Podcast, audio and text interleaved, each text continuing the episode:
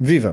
Sejam bem-vindos ao quinto episódio do Regresso ao Futeuro, uma rubrica do podcast Matraquilhos que pretende recuperar os heróis e as histórias de todas as edições dos Campeonatos da Europa de Seleções, de Paris 1960 a Paris 2016, de Ponel Delnik a Éder, passando por Panenka, Platini, Van Basten, Secularates, Michael Bierhoff ou Garisteias, serão 15 as nossas viagens de regresso ao Futeuro.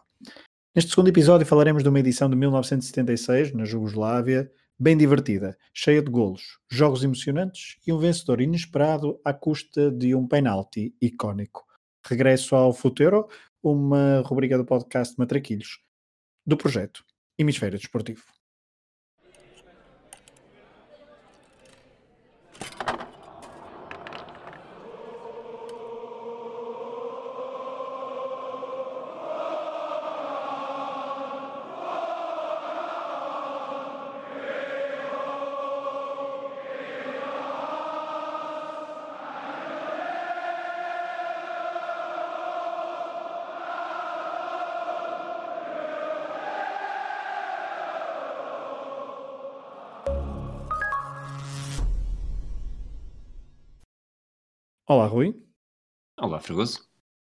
Estamos nós para mais um episódio do Regresso ao Futuro, uma rubrica mensal. Vamos fazendo esta viagem até ao Euro 2020, que se jogará, sim, esperemos, em 2021. Um, este europeu de seleções chegou em 1976 à Europa de Leste, enquanto organização. Uh, embora um país uh, não alinhado, foi uma fase final bem uh, excitante e divertida.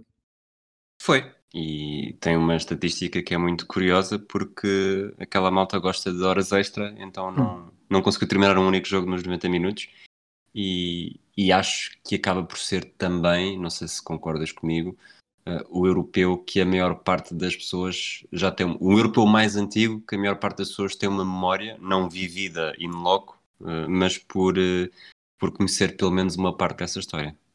Sim, acho, que, acho que a forma como é decidido este europeu remete sempre a uma história em particular e, portanto, é, muitas vezes, é muito mais vezes revisitado, apesar de eu achar que hum, a primeira grande seleção dos europeus foi a, do, a, do, a da edição anterior, a da Alemanha de 1972, uh, mas talvez seja um bocadinho esquecida até por causa do Mundial de 74, uh, mas estou de acordo contigo, 76, e é sobre esta edição que vamos falar, é uma edição, das, é uma edição marcante uh, na memória de, daqueles que gostam destas coisas da história do futebol.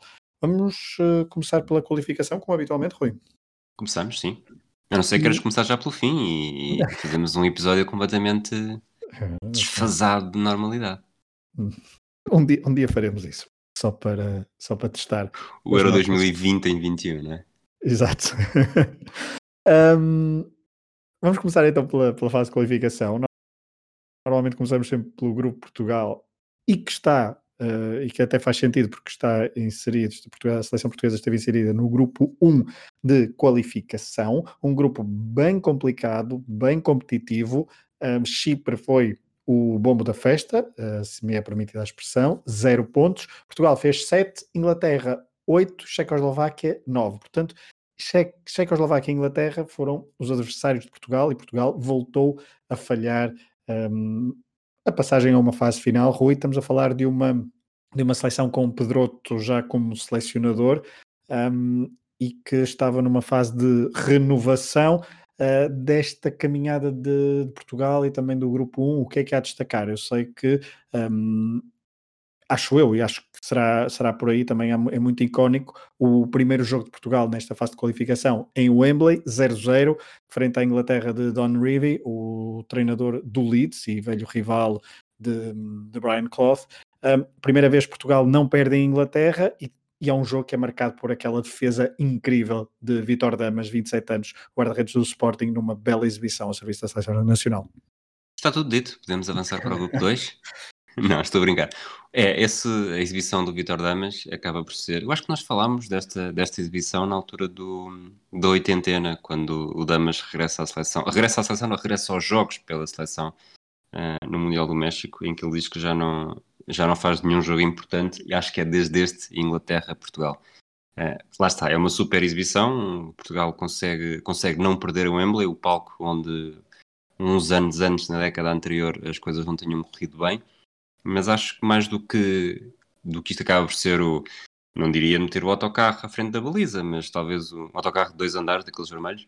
Uhum. Mas Portugal percebe-se que realmente não está ao seu nível quando termina a campanha com apenas duas vitórias, ambas contra Chipre, um zero em Setúbal, com um gol de João Alves, que, é, que acaba por ser despedida, portanto era, foi o mesmo último jogo, e antes disso já tinha vencido em Limassol por 2-0 com golos do Nené e do Moinhos. Uh, o calendário, tecnicamente, até não foi dos piores. Portugal começa, faz os três primeiros jogos fora de casa uh, e lá está, vence Chipre, empata a Inglaterra, tem uma derrota pesada em Praga contra a Checoslováquia por 5-0, mas à boa maneira portuguesa, fazendo contas, se ganharmos os três jogos em casa, Portugal vai lá. Uh, não conseguiu, empatou com, empatou com a Checoslováquia, empatou com a Inglaterra e lá está, ganhou a Chipre. Um, a Checoslováquia segue em frente, sofrendo apenas um empate, o tal empate em Portugal, e uma derrota uh, em Inglaterra. A Inglaterra lá está, perde na Checoslováquia e empate em Portugal, mas também não conseguiu ultrapassar Portugal em Wembley e acaba por ser o subponto que faz a diferença no, no confronto entre as duas seleções.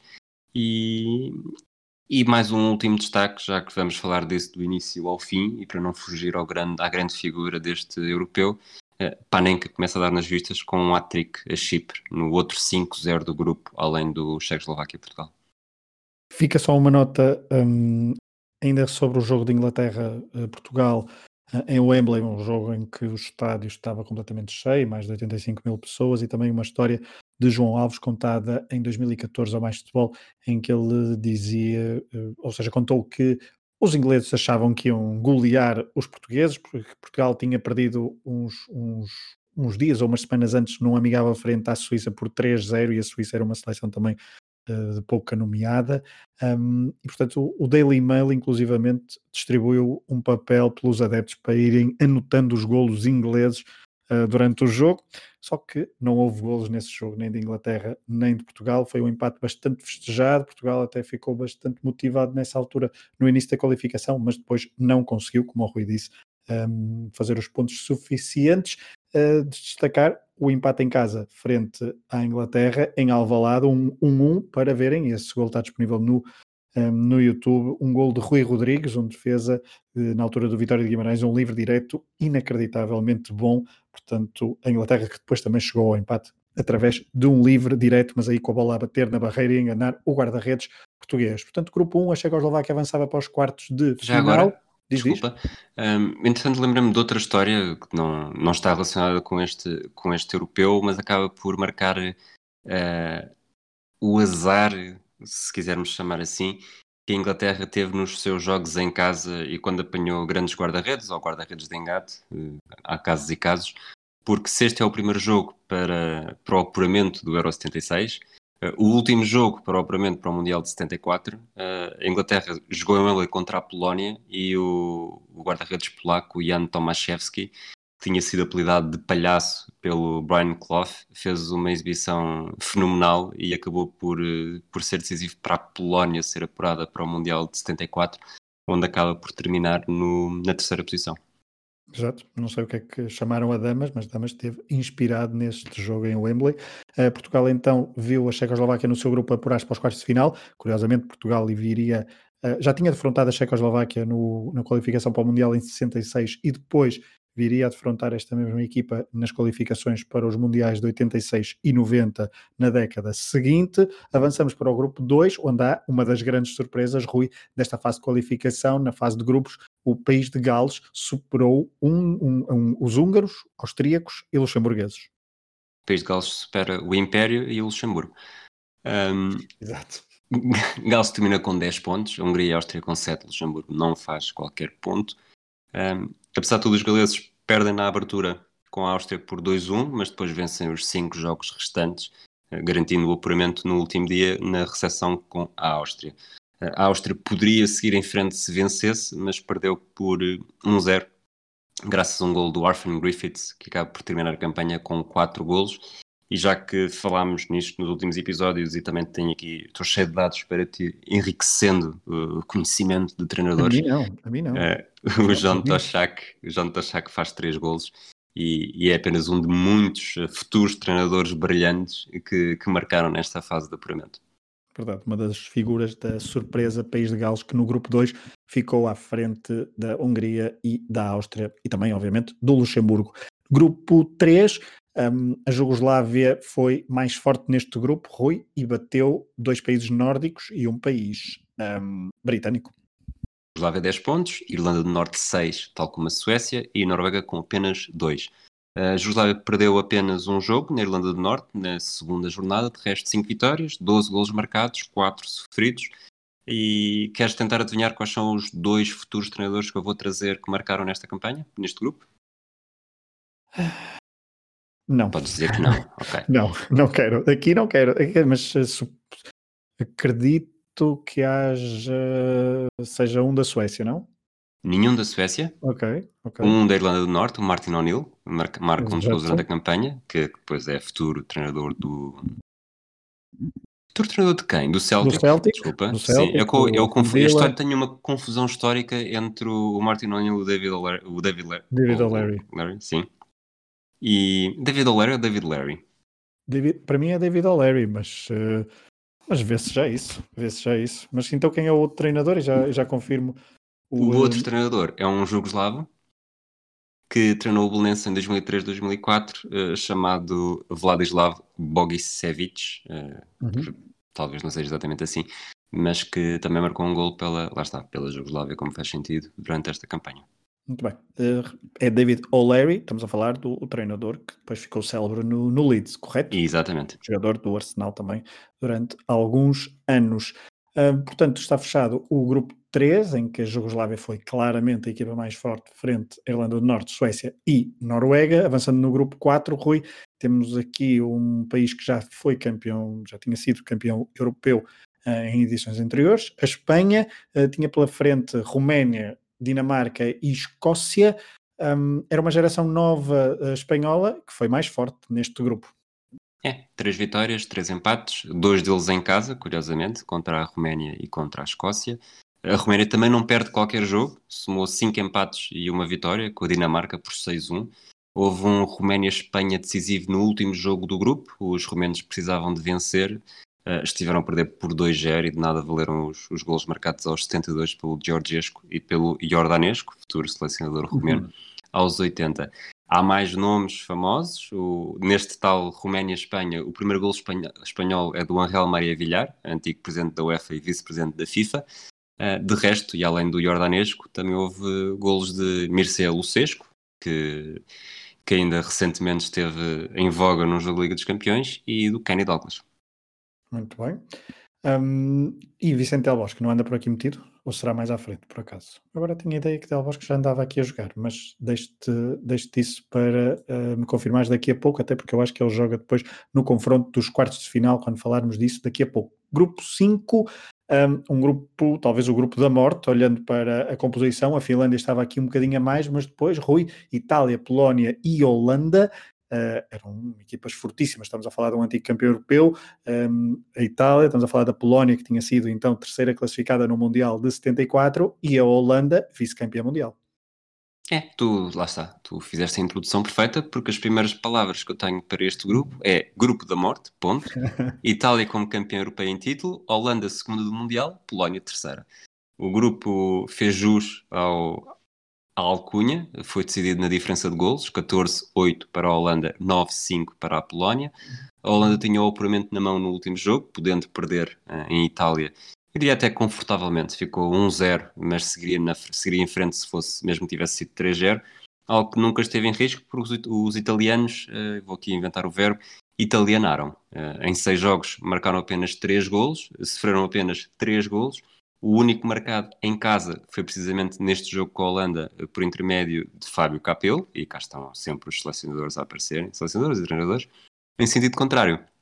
Também só sofreram golos uh, num dos seis jogos, que foi na Holanda, na derrota por 3-1. Cruyff foi o melhor marcador do grupo, com 4 golos. Avançamos para o grupo 6, onde uma equipa que tinha estado em todas as edições de, dos Campeonatos da Europa até agora, a União Soviética, defrontou um grupo com República da Irlanda, Turquia e Suíça. Foi um passeio ou nem por isso para a União Soviética?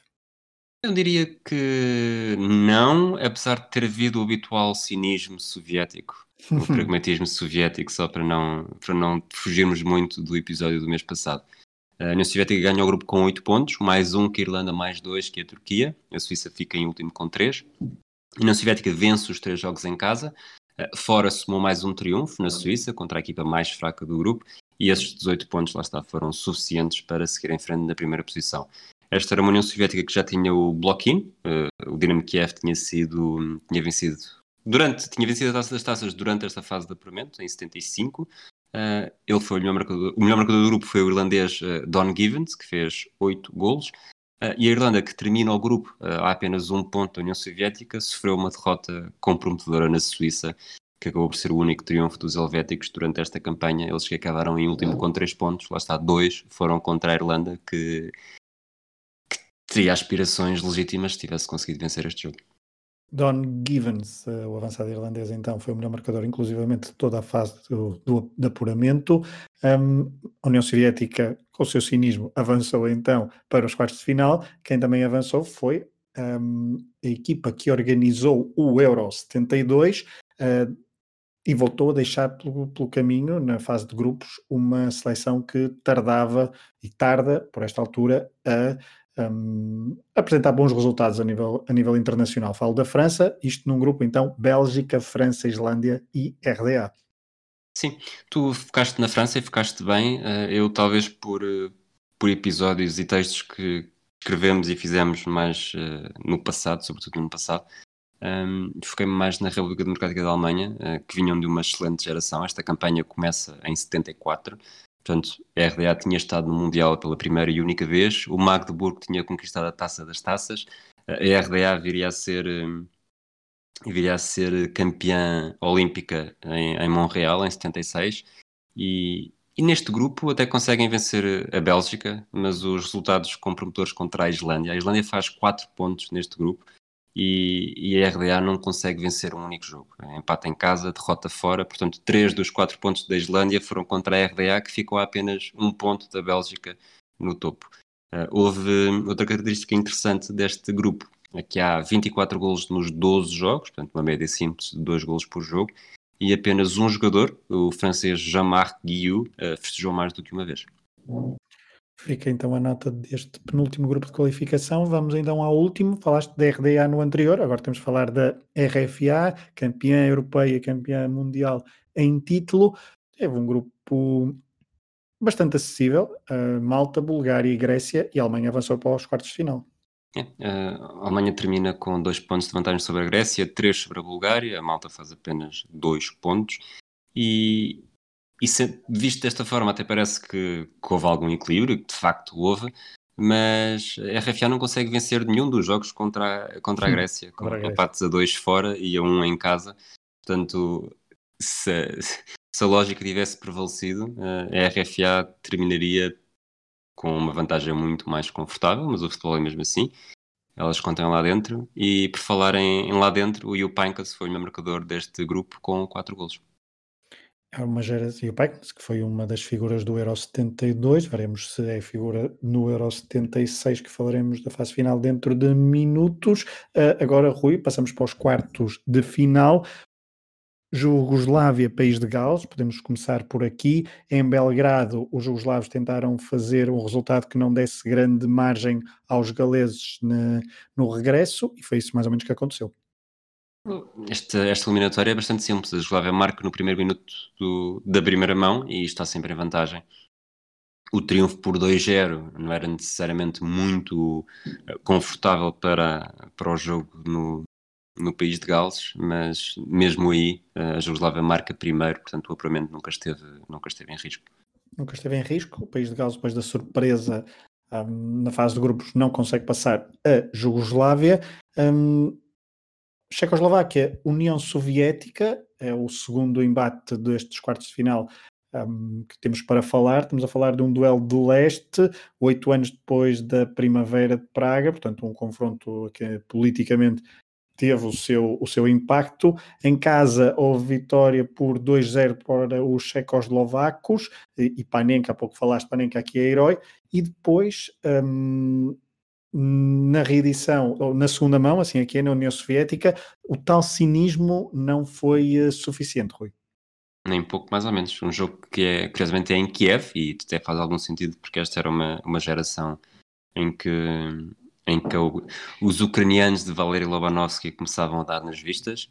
E, só que a Checoslováquia está. O jogo fica 2-2 e os Checoslovacos estão duas vezes em vantagem, portanto, mais uma vez, tal como a Jugoslávia contra Gales, nunca houve grande incerteza em quem seguiria em frente. É, e a União Soviética então fica pela primeira vez de fora da fase final do europeu, em 76, à custa dos checoslovacos, eles que se tinham defrontado, tanto Checoslováquia e União Soviética defrontaram-se na meia-final do Euro 60, na altura vitória em França por 3-0 para os soviéticos. Avançando para o encontro, uh, para o embate eliminatório entre Espanha e Alemanha, no primeiro jogo em Madrid, a seleção treinada por Kubala um, esteve perto de conseguir um bom resultado, mas houve um empate 1 a 1. Depois em Munique, Rui, um, Alemanha, como campeã europeia e campeã mundial, foi mais forte, mas sem passar, segundo rezam as crónicas do jogo, por alguns calafrios. Isto, se nós dizemos reedição quando é um jogo que já teve uma edição anterior, eu diria que este jogo é uma anti-edição da final do Euro 2008. E tu falaste da, da esperança uh, espanhola na primeira mão. O Santillana faz de Fernando Torres e faz o 1-0 no jogo, mas os alemães conseguem levar a, empatória, uh, levar a eliminatória empatada para a segunda mão, onde ganham por 2-0. E este, de facto, esta, esta RFA era bastante forte. Acho que já não era tão forte como 74 e 72, já havia alguma renovação, mas continuava a ter nomes bastante impactantes e que metiam medo só pela, só pela fonética. Basta olhar para os marcadores dos golos em Munique deste 2-0 frente à Espanha. Uh, o Leonas e Klaus Topmoller. Para mim isto é suficiente para intimidar qualquer um. Mas neste jogo, em Munique, Espanha esteve perto, quando estava 0-0, esteve perto de uh, inaugurar o um marcador e colocar alguma pressão sobre uh, os alemães uh, da RFA. Último jogo, um encontro eliminatória mais desequilibrada, Rui, entre vizinhos, velhos conhecidos, um, que já tinham estado, um, no, por exemplo, no grupo de qualificação para o Mundial de 74, e na altura tinha havido dois empates 0-0. Desta vez houve vários golos e um, a Holanda reforçou o seu favoritismo para a fase final. Eu diria que este é, foi o momento em que eles começaram a combinar que giro seria se em 2000 organizássemos uma fase final em conjunto, a primeira, a primeira do europeu. Mas, como tu disseste, a Holanda foi muito mais forte. Acho que a laranja mecânica espremeu os waffles sem dificuldade e fechou a eliminatória logo em Roterdão com uma verdadeira banheira de golos, um 5-0 com o hat-trick do Rezenbrink. Na segunda mão esteve a perder, mas mesmo assim deu a volta com, com gols de Rep e Cruyff não deixando qualquer dúvida sobre quem é que era a seleção mais forte. Bem, fase final, temos então os quatro, uh, as quatro seleções que se apuraram para a fase final: Jugoslávia, Checoslováquia, RFA e Holanda.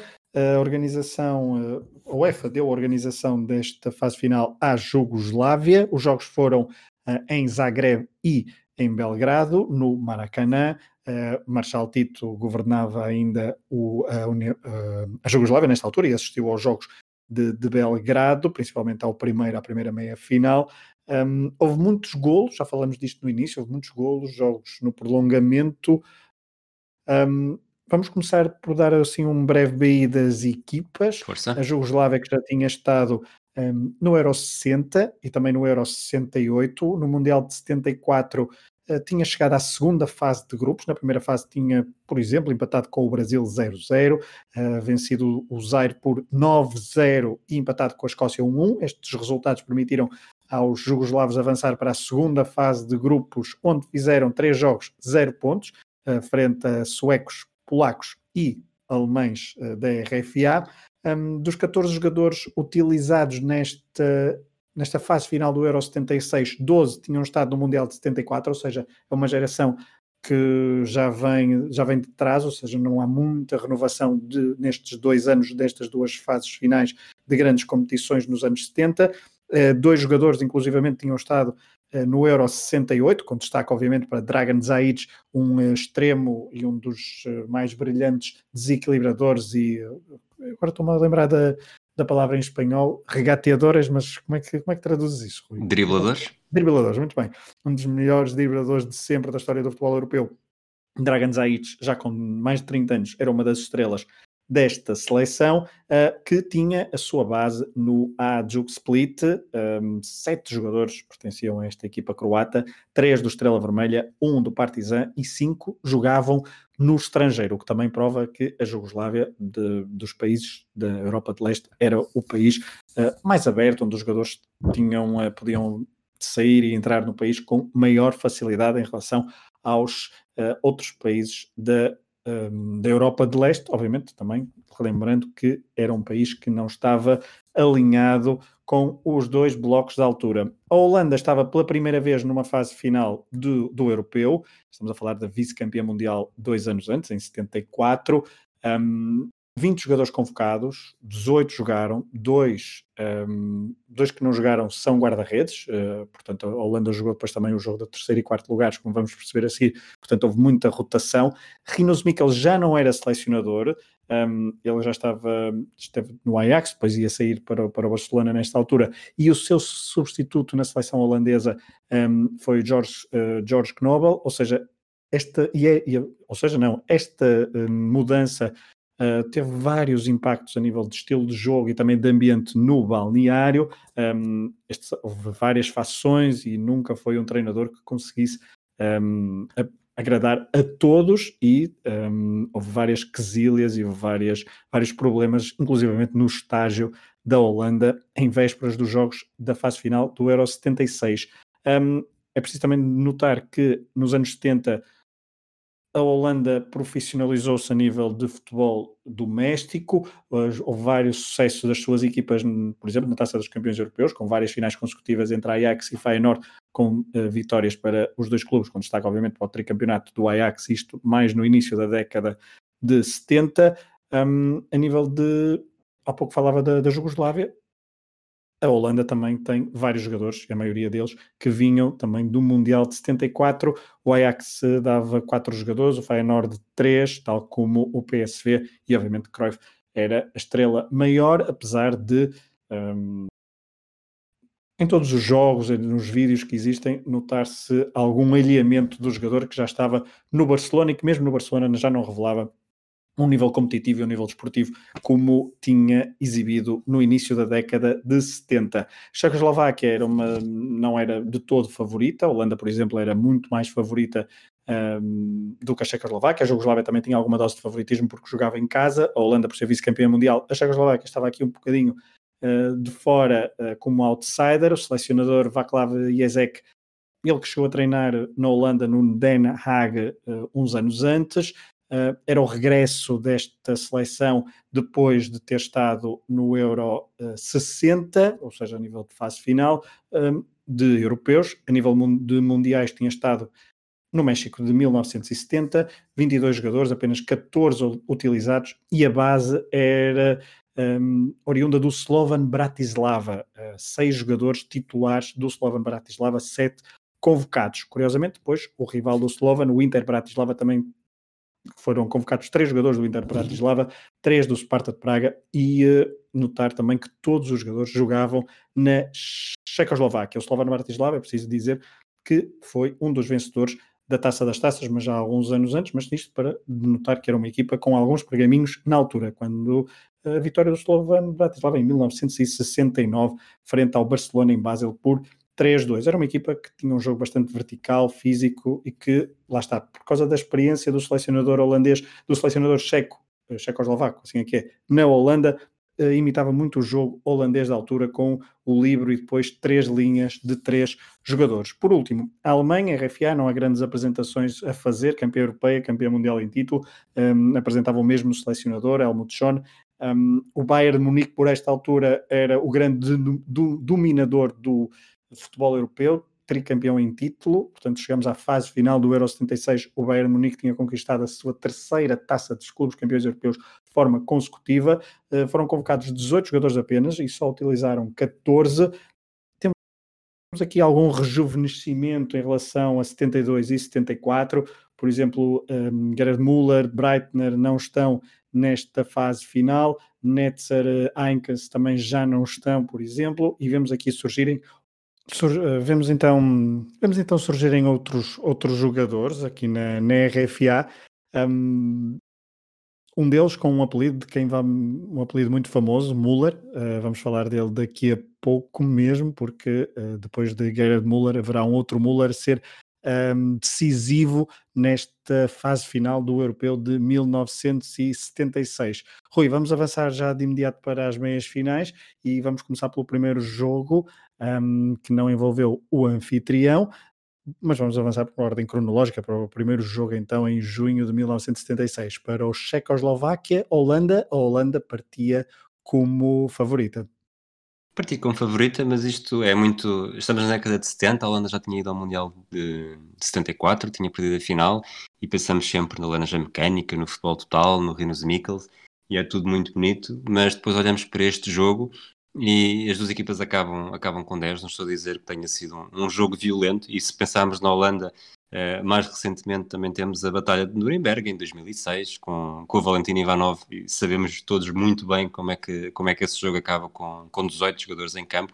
Mesmo em 2010, na final uh, do Mundial, o Espanha-Holanda também foi, também foi bastante violento. E repito, não estou a dizer que este jogo tenha sido violento, mas e, e, é isso, duas equipas com 10, depois de um empate a um golo. Uh, curiosamente, o mesmo jogador marca os dois golos, na, o Ondros na baliza certa na primeira parte, uh, na segunda parte, um autogolo aos 73 minutos.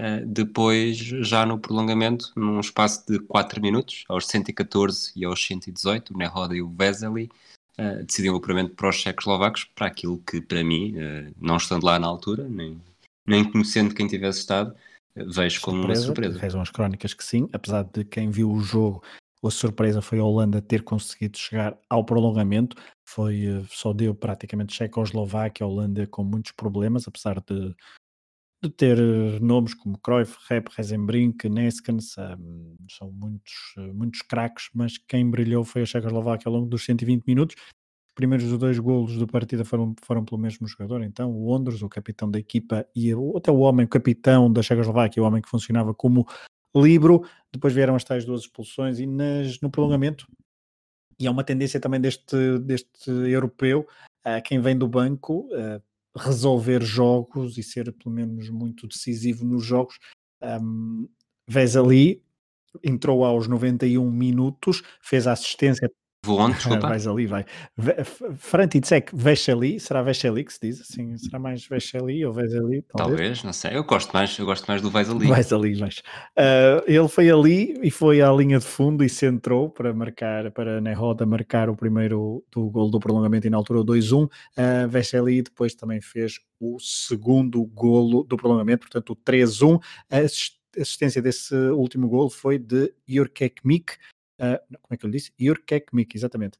Um, foi um homem que também veio do banco nesse, nesse jogo, uh, por parte lançada então por Iezek no prolongamento. Um, no prolongamento também houve mais uma expulsão. Não sei se tu referiste há pouco, um, por parte da Holanda, e, e, alguém que foi também lançado na, ainda na primeira parte do tempo regulamentar, Vin van Hagenheim, e que foi. Uh, Enganei-me, enganei-me. É, realmente isto, hoje os nomes estão, estão convidativos para os teus trocadilhos. Mas uh, este jogador holandês foi expulso aos 115 minutos por protestar uma, uma irregularidade no segundo golo uh, checoslovaco. Checoslováquia, então, em Zagreb, a 16 de junho, no primeiro jogo deste, desta fase final do Europeu de 76, no Maximir, uh, avançou para a final, para a sua primeira final eh, quando então participava na sua segunda fase final do um europeu. Rui, na segunda meia final, no dia a seguir, Belgrado, com o Marshal Tito a ver o jogo, a Jugoslávia entrou a todo o gás, colocou-se à frente, houve delírio em Belgrado, mas Alemanha, uh, e estávamos há pouco a falar de substituições, há uma substituição, são duas substituições muito importantes de Helmut Schoen uh, que impediram a Jugoslávia de uh, vencer nos, nos 90 minutos regulamentares e depois no prolongamento não foi tão forte. Eu acho que este jogo acaba por ser um primeiro sinal de que a Alemanha estava a brincar com a sorte. São os tais dois gols na primeira parte, do Popivod e do Zaic, 19 e 32 minutos. Não sei se tens algum trocadilho para não, fazer. Não, ah, E mesmo que tivesse, tinha que pensar muito. Não tenho, eu, não, eu não sou um regateador como Zaic, como tu és, com as palavras. Ok. Depois, ao intervalo, a perder por 2-0, o Helmut Schoen tira o Dietmar Danner e mete o, Heinz Floha, eh, que marca o primeiro gol alemão aos 64 minutos, mas mais importante, a 11 minutos do fim, tira o Herbert Wimmer e entra o, o Dieter Müller, que faz o, o, o golo que força o prolongamento aos 82 minutos. E depois, um bocadinho à semelhança, os minutos são muito semelhantes do, do, do jogo da Checoslováquia. Se, nesse foi aos 114 e aos 118. Aqui o Dieter Müller faz mais dois, aos 115 e aos 119. Uh, faz o hat-trick e provavelmente deixa o mundo, o mundo do futebol em suspenso, como quem diz, será que vamos levar como outro bombardeiro com o mesmo apelido e que marca gols em catadupa nas provas importantes? E, e acaba por ser este 4-2 que os deixa, graças a este hat-trick do Dieter Müller, que deixa a RFA a caminho da final, ficando pelo caminho uh, a Jugoslávia, a equipa que estava, a seleção que estava a organizar a fase final. E que entrou, como dissemos há pouco, uh, muito forte, chegou ao 2-0, teve oportunidades para fazer mais golos. Um, o 2-0 é um erro, por exemplo, de Sepp Maier, uh, marcou de, de, de Zaic, mas um, houve outras intervenções de Sepp Maier a salvar a Alemanha, a RFA, de sofrer mais gols ainda na primeira parte. O estádio estava de facto em delírio com o 2-0 ao intervalo e depois surgem as tais substituições. Sobre Dieter Müller, um, 22 anos, jogador do Colónia, curiosamente o outro jogador que entrou uh, e que fez o gol, o Heinz Floha, também jogava no Colónia. Um, o Dieter Müller, 22 anos então, melhor marcador da Bundesliga na época anterior uh, e fez neste jogo a sua estreia pela seleção alemã. Uh, portanto, isto é uma estreia de sonho. Uh, numa meia final de um campeonato da Europa, marcar três golos vindo do banco uh, e digamos que não sei se haverá tantos jogos importantes assim em que a contribuição do banco tenha um desfecho e uma contribuição, lá está, super decisiva para, e desta forma, com quatro golos do banco, Helmut Schoen a revelar que sabia, sabia umas coisas e que esta Alemanha que alinhou com Mayer, Vogt, Bonhoff e Schwarzenbeck Beckenbauer, que ou seja, nomes ainda relativamente conhecidos das edições anteriores do Europeu e do Mundial, e depois no ataque já só restavam, por exemplo, Unas, Wimmer, uh, os outros nomes, Bier, Ozelbein um, e Dietz são nomes uh, já de uma certa certo rejuvenescimento, principalmente em relação ao Europeu de 72. É um jogo que nós não costumamos muito falar, o terceiro e quarto lugares, é o jogo de atribuição do terceiro e quarto lugares, mas falamos aqui porque houve muitos golos, houve outra vez prolongamento, Rui, um, e num jogo em Zagreb, com poucos espectadores, e isto já é bastante previsível, até porque a Jugoslávia uh, não estava, um, depois do fracasso da apurar para a final, certamente que o entusiasmo não era muito para ver um Holanda-Jugoslávia de terceiro e quarto lugares, mas houve vários golos e prolongamento, Rui. Um, o destaque que eu dou é para o golaço de livre de Zaides, na altura o 2-2, mas uh, foi a Holanda que ficou com o terceiro lugar. Foi, e já agora um destaque individual também, mas há pouco não falámos quando estávamos a fazer o, o BI das, das seleções, ou mesmo no primeiro jogo. O, esta Jugoslávia tinha o branco o Black, que partilha o nome com o guarda-redes, não tem qualquer relação familiar, pelo menos que eu saiba, acho que não tem. E, e ele é o primeiro grande jogador esloveno. Também, à semelhança da União Soviética, eles uh, cumpriam um bocadinho de cotas. A Bósnia tinha, por exemplo, o Vaid Alilodzic.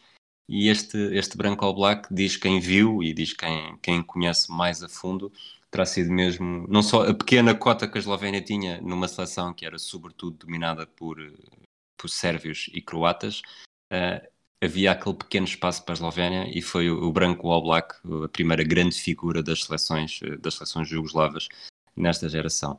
Em relação ao jogo, uh, a Holanda marca primeiro, a Jugoslávia empata, a Holanda volta a marcar. Não, desculpa, a Holanda está a ganhar 2-0. Uh, isto... é, ou seja, é o, é o veneno, é o veneno que, que a Jugoslávia tinha dado à Alemanha Um, desta vez foi a Holanda então a adiantar-se por 2-0. Uh, este é um, é um europeu com muitas reviravoltas e com muitos gols. É, é difícil às vezes uma pessoa concentrar-se, e, apesar de serem poucos jogos. É, e foi, teria sido espetacular ver exatamente por essas, pela quantidade de 2 zeros que, que, são anulados. Uh, o 2 0 neste caso também foi na primeira parte para a Holanda. Este jogo não vai para o intervalo com 2 0 porque o Katalinski uh, reduz para a Jugoslávia a 2 minutos do intervalo. O tal Zaides uh, a 8 minutos do final, tal como o Dietmar Müller também já tinha, o Dieter Müller, uhum. desculpa, também já tinha feito, força ao prolongamento e aí o, o Ruth Gilles, ou Gels, ou qualquer coisa, o número 13 da seleção holandesa, faz o, o gol decisivo, ele que já tinha marcado aos 27, marca também aos 107 e, e garante o terceiro lugar para a Holanda. Para a Holanda, uma, e lá está esta seleção holandesa bastante descaracterizada face ao primeiro jogo, ao jogo da meia-final, houve muita rotação de equipa, Cruyff, Niskens, Rep, por exemplo, não jogaram, um, mas a Holanda então a conseguir o terceiro lugar depois do segundo no Mundial de 74, uh, ah, mas uh, não deixa de ter sido uma decepção para esta laranja mecânica. Uh, avançamos para a final, 20 de junho, ou seja, o primeiro jogo foi a 16, depois o segundo a 17, este terceiro e quarto lugares a 19 e a final a 20 de junho em Belgrado, Checoslováquia e Alemanha.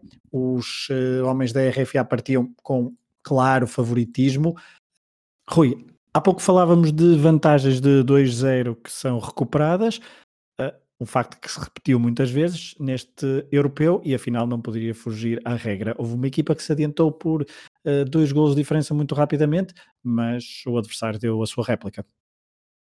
É, isto, a Alemanha era tão forte nesta altura, lá está, campeão do mundo, campeão europeu em título, e parecia que queria dar sempre dois de avanço ao adversário. Eh, a Checoslováquia não se fez rogada, faz, marcou aos 8 minutos pelo Velik, aos 25 pelo Dubias, pode ser assim que dizem os nomes, pode ser de forma completamente diferente. Uh, que nos digam como é que é exatamente, estamos sempre prontos para aprender. Só que o jogo da meia-final vai, vai empatado para o intervalo a 2-0. Uh, eh, desta vez a Alemanha reage rápido. O Dieter Müller, depois de ser estreado, saído do banco, um hat-trick valeu-lhe a titularidade na final e faz o 2-1 logo 3 minutos depois. O jogo fica em aberto, mas é preciso sofrer até ao final. Só ao minuto do fim é que o Holzenbein uh, faz o 2-2, força o prolongamento mais uma vez. Portanto, os alemães, lá está, mais uma vez a brincar com o perigo. E este é o primeiro prolongamento, o único de quatro prolongamentos desta fase final que não tem golos. E vamos para penaltis, para aquela que foi a primeira grande prova uh, de seleções provas UEFA e FIFA a ser eh, disputada no, nos penaltis. Depois disso foi apenas foi preciso esperar pelo Mundial 94. Eh, nos europeus não voltou a existir, nos mundiais já, já tivemos outras experiências. E acho que os checoslovacos tiveram um bocadinho nervos com uma cortina de ferro, não tremeram à frente de, de Sepp Maier. E depois, se quiseres contar o resto, prefiro. Antes, antes, não, não, antes de contar o resto, deixa-me só dizer-te que há muita controvérsia em relação ao segundo golo alemão, porque o gol de Ol Olsenbein é um golo em que há uma clara falta sobre, um, sobre o guarda-redes uh, Ivo Victor, uma carga que nos dias de hoje seria claramente assinalada na pequena área. Houve vários protestos checoslovacos, mas que não foram atendidos pelo árbitro Sérgio Gonella, um, italiano Sérgio Gonella, e portanto o jogo foi então para prolongamento. Estes dois gols da Alemanha tiveram assistência de um, Rainer Bonhoff. O, a nível de penaltis, a sequência, portanto, os sete primeiros penaltis, não é? Uh, Corrige-me se estou, estou, estou correto, exatamente. Os sete primeiros penaltis foram todos. Não foi um Rio Ave Milan. Em golo, não foi, exato. Um, esses sete, esses sete penaltis pareciam indicar que as duas equipas estavam claramente em boa forma, mas até que aparece o Leonas a, a falhar, diria, a Roberto Baggio, há pouco estavas a falar no Mundial 94, acho que é um falhanço uh, parecido a Roberto Baggio, a bola pelo ar, central, uh, falhou o quarta, a quarta grande penalidade da RFA e a. Checoslováquia tinha um, o primeiro match point ao quinto penalti, uh, Panenka, e agora sim Panenka foi, é um nome associado, obviamente, a este, a este europeu de 76, já tinha dito que queria marcar o último. Na altura, os seus jogadores, e, este, e depois há, há relatos que vários companheiros de equipa sabiam uh, como é que Panenka costumava marcar, mas o seu colega de quarto uh, tinha, tinha convencido Panenka que se houvesse um penalti ele não iria bater, bater este, o penalti assim. Ainda sobre isto, só, só dizer que estavas a falar que esta é a primeira grande competição de, de penaltis e agora quero aqui agradecer ao, ao Miguel Lourenço Pereira por ter partilhado um, um esboço de um, de um texto dele que poderá ver a luz do dia, exato, preferidos. Não, tu também, tu também, enfim. Um, ele partilhou então connosco e eu estava a ler, e portanto um abraço para o Miguel Lourenço Pereira. Esta, eu, o, que eu queria, o que eu queria destacar é o facto da decisão das grandes penalidades, foi então a primeira, mas poucas, uh, poucos jogadores estavam preparados mentalmente para isto. Penso que, segundo, segundo nos contou depois o Miguel, a decisão foi conhecida pelos jogadores muito perto do, do início do jogo. Alguns uh, intervenientes até se aperceberam durante, durante o prolongamento que poderia haver esses, essas grandes penalidades. Ou seja, era uma, era uma novidade para, para muitos, a forma, a própria tensão à volta do momento, a forma como se escolheu os jogadores. Uh, Conta-se que Beckenbauer foi Beckenbauer então a escolher os seus cinco uh, batedores alemães um, e, portanto, não é uma, uma lotaria de grandes penalidades, uma lotaria, chama-se lotaria, não é uma sessão de grandes penalidades de penaltis muito convencional aos olhos de 2020. Uh, ah, mas então, Panenka, só para voltando a Panenka, esta forma de bater era muito conhecida, só que na altura uh, os jogos não, não, não, tinham o destaque mediático pela Europa que, que tem hoje em dia. Uh, era conhecido pelos seus colegas e pelos seus companheiros e também na Checoslováquia a forma como batia, mas obviamente os alemães não estariam preparados para isso. E um, se bem que em 2010 os homens do Gana depois também não estavam preparados para Louco Abreu, quando toda a gente sabia que Louco Abreu batia os penaltis assim. Mas voltando a 1976, pelos vistos, Panenka tinha garantido que não iria bater assim, apesar de ter querido uh, marcar o quinto penalti. A verdade é que, conta o seu, um, um dos colegas que agora me falha o nome, quando viu Panenka colocar a bola na marca de penalti, uh, pela forma como ele colocou, percebeu que iria uh, picar a bola ao meio e uh, criar todo um novo, toda uma nova forma de, de marcar penaltis, Rui. É, é, é estranho ver, porque mesmo que ele já marcasse assim, tenho a certeza que nesta altura não se conhecia este penalti como um penalti à Panenka, não, é? não, não, não, teve o impacto de um Francesco Totti ou de um Helder Postiga. E, e há aqui algo, tu falaste nesse, nesse aspecto, ele marcou o quinto penalti, mas se falhasse não haveria não é uma questão de não haver problema, é uma questão de não era matar ou morrer. Exato. E isso também dá, traz algum conforto que, por exemplo, o Helder Postiga não, não teve. E eu, eu continuo a defender a minha, a minha teoria de que o, neste, entre Panenka, Totti e Postiga, o do Postiga é o melhor Panenka. Por muito que, que possa parecer esquisito, pela forma ainda muito próxima da linha que a bola bate quando comparado com os outros dois. Um, mas isso, olha, desculpa lá interromper-te, só para fazer uma pergunta. Quando viste o penalti, eu pelo menos quando vi o penalti do Totti contra a Itália na meia, contra a Itália, não, contra a Holanda na meia final do Europeu de 2000, portanto dentro de alguns episódios do Regresso ao Futuro falaremos outra vez disto, mas quando vi esse penalti do, do Totti, um, eu não, foi, foi uma novidade para mim. Sim. E, uh, foi, também, foi, também, foi, também foi para foi. ti? Eu acho que o Totti, o Totti uh, pelo menos para a nossa...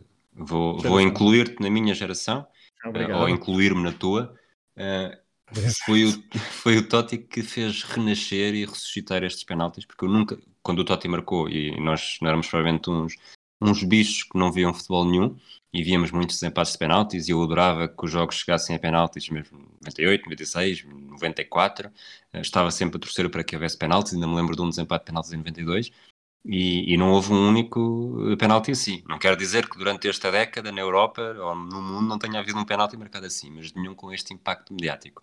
E tenho quase 99% de certeza que quando o Totti marca, há de haver um comentador ou em direto ou nos dias seguintes a dizer que Totti marcou um penalti à Panenka e acaba por ser o Totti que faz renascer esta onda, tanto que quatro anos depois é, é o Alder Postiga. Parece que estes, estes penaltis, pelo menos os mais reconhecidos, estão destinados a, a, europeus, embora tu há bocado tenhas dito o do Locabra que foi no Mundial.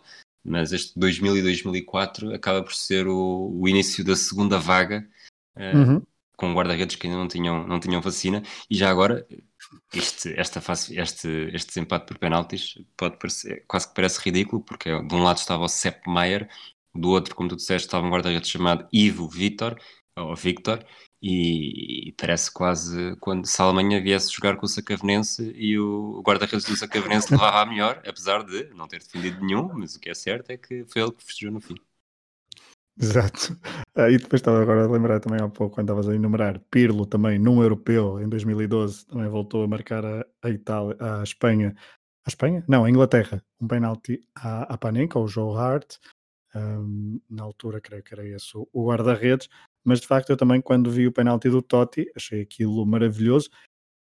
E estavas a dizer que sim, eu acho que houve alguém a referir-se obviamente como um penalti à Panenka, mas creio que não foi assim tão imediato e tão, ou seja, poderia haver mesmo coletivamente uma memória um bocadinho apagada do que Panenka tinha feito em 76 e Totti um, é um bom sucessor e foi um, um digno um, como dizer, um, redescobridor desta, desta técnica e de, do próprio Panenka, que virou ícone e até tem nome de, de revista de culto em, em Espanha.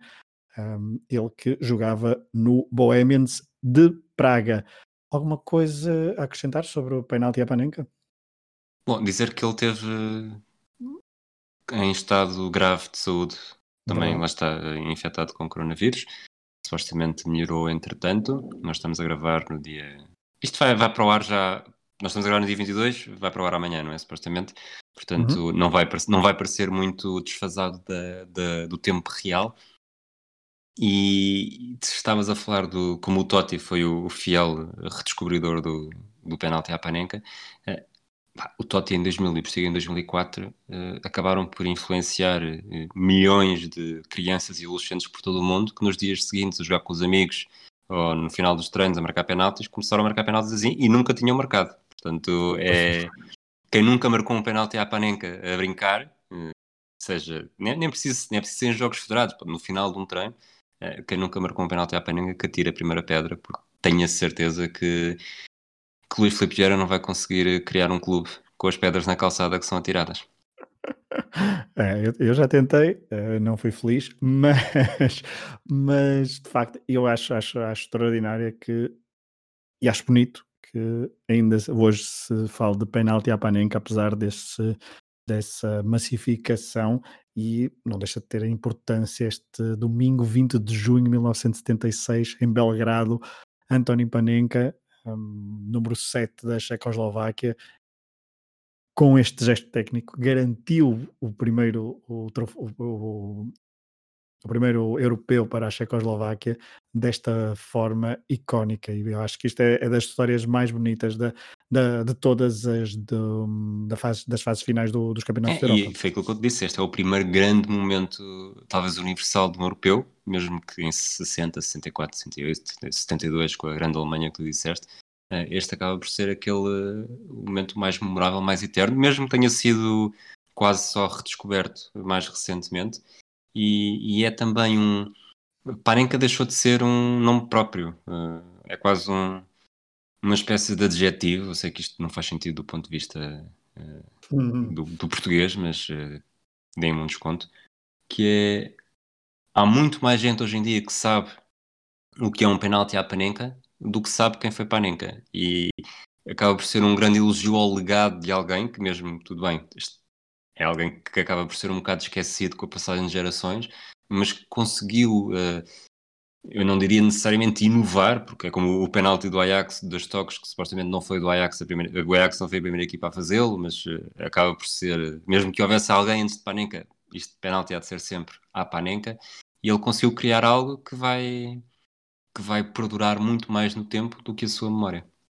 É, ele próprio disse isso uh, uma vez na entrevista à, à Panenka, que é o, foi o número um uh, desse, dessa, dessa revista espanhola, uh, dizia qualquer coisa como se, que se sentia um bocadinho preso a esse, a esse momento e toda a sua carreira sentia-se completamente presa a esse momento, mas é um legado incrível e nós aqui no Matraquilhos a contar então a história de, de, como surgiu esse penalti à Panenka e porque é que hoje então contamos e narramos e vemos e tentamos marcar penaltis à Panenka. Rui, eh, estamos nas despedidas. Queres acrescentar alguma coisa sobre este Euro 76 ou um, fechamos já a pensar então no Euro uh, 1970. 80. Vou, vou aquecer. Eu disse 70, 80. Disseste, já estás Euro de 70, isto já estás a entrar em parafuso. Não é isso, vou começar a aquecer para 80 e em novembro cá estaremos. Em novembro cá estaremos para falar de um europeu uh, que se voltou a realizar em Itália, um, mas com um modelo competitivo completamente diferente do que assistimos nestas cinco primeiras edições das fases finais do Europeu de Seleções. Regresso ao Voteiro, rubrica mensal do podcast Matraquilhos. Voltamos então em novembro com o Euro 70. Esperamos que tenham gostado. Um abraço, Rui, um abraço a todos. Até à próxima. E lembrem-se, é Euro 80 por mais vezes que o Pedro Fragoso diga Euro 70. Voltei a dizer 70? Disseste. que caraças. Enfim, olha, agora não há edição que me valha. Euro 80 no próximo episódio. Um abraço a todos. um abraço.